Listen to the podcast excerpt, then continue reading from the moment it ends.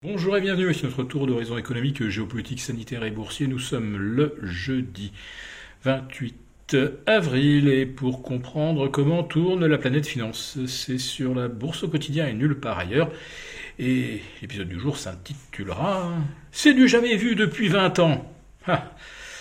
Euh, en ce qui concerne le scénario de correction des marchés, euh, on est peut-être même sur des c'est du jamais vu bah, depuis toujours.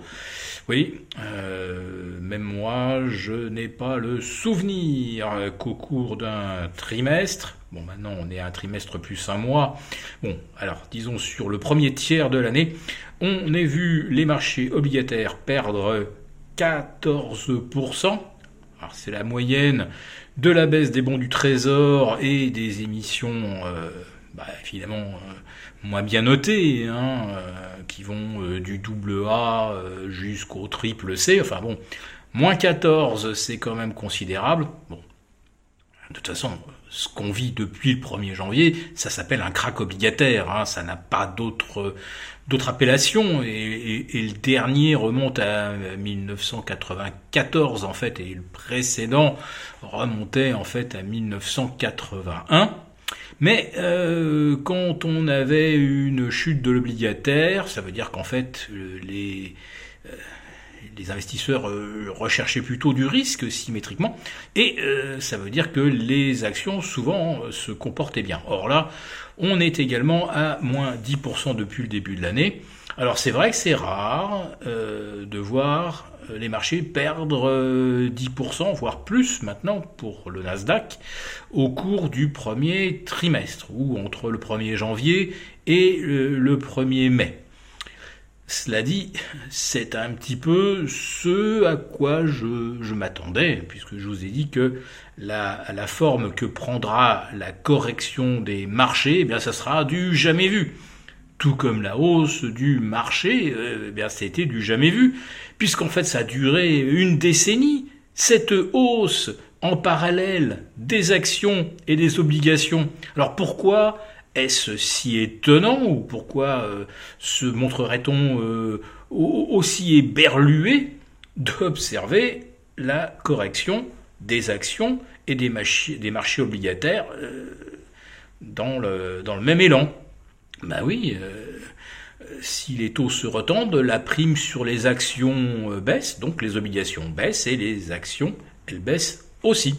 Et puis bah et, la conjoncture finalement, euh, elle est peut-être un petit peu pour quelque chose aussi.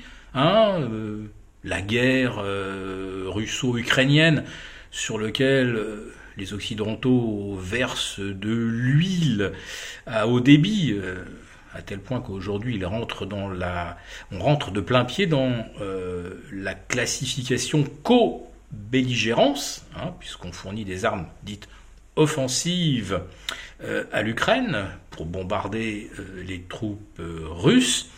Donc là, on n'est plus dans le discours on, fournit du défensif. Non, non, on, y va carrément. On, se, on assume de soutenir la guerre en Ukraine et de vouloir tuer le plus de soldats russes possible. Voilà. On imagine euh, par exemple la réaction des Américains si par exemple euh, la Chine voulait s'emparer des îles Salomon. Je cite là une anecdote hein, euh, qui n'intéresse personne pour l'instant. Et, que d'un seul coup, la Chine fournisse aux îles Salomon de quoi tuer des soldats américains. je pense que les États-Unis ne le prendraient pas bien. Voilà. Donc pour en revenir à cette histoire de, guerre, eh bien elle s'installe dans la durée et donc les perspectives inflationnistes, euh, ben, nécessairement elles aussi s'installent dans la durée parce qu'on ne va pas se réconcilier avec la Russie si jamais on venait à signer la paix, espérons le plus tôt possible. Mais là on était tellement loin dans la logique qu'il euh, va peut-être falloir des décennies et des changements de dirigeants et des pourparlers très longs avant qu'on arrive à recoller les morceaux avec la Russie. Donc on va être en déficit de matières premières pendant des trimestres et des années. Et euh, l'inflation ne peut pas retomber dans ces conditions. Même si on a un début de récession aux États-Unis, le PIB du premier trimestre 2022 est à moins 1,4%, mais il faut trois trimestres de contraction pour qu'on prononce euh, le, diagnostic d'une récession. Euh, on n'y est pas, naturellement, et, loin s'en faut.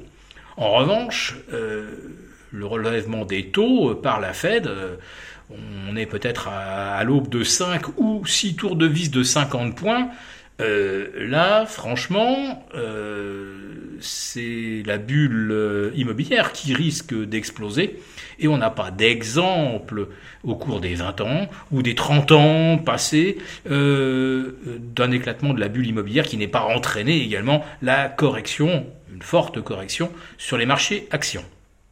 Et puis il y a aussi un autre facteur qui mérite qu'on s'y arrête, ce sont des mouvements de change extrêmement brutaux, puisque là maintenant, euh, le yen en est à moins 14% depuis le 1er janvier. Et euh, l'euro, lui, en est à moins 8, puisqu'on vient d'enfoncer les 1,05 contre, contre le dollar. Euh, le yen, lui, est à 131.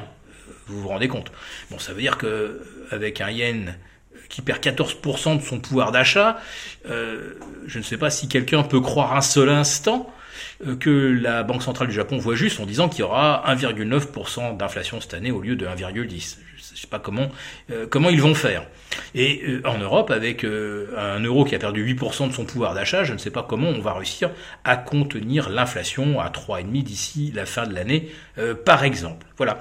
Donc, on est devant tellement de scénarios inédits que, eh ben, c'est du jamais vu depuis 20 ans. Non, c'est du jamais vu depuis toujours. Et, et ça va le rester pendant encore je pense, de nombreux mois. Si cette vidéo vous a plu, n'hésitez pas à nous mettre un pouce.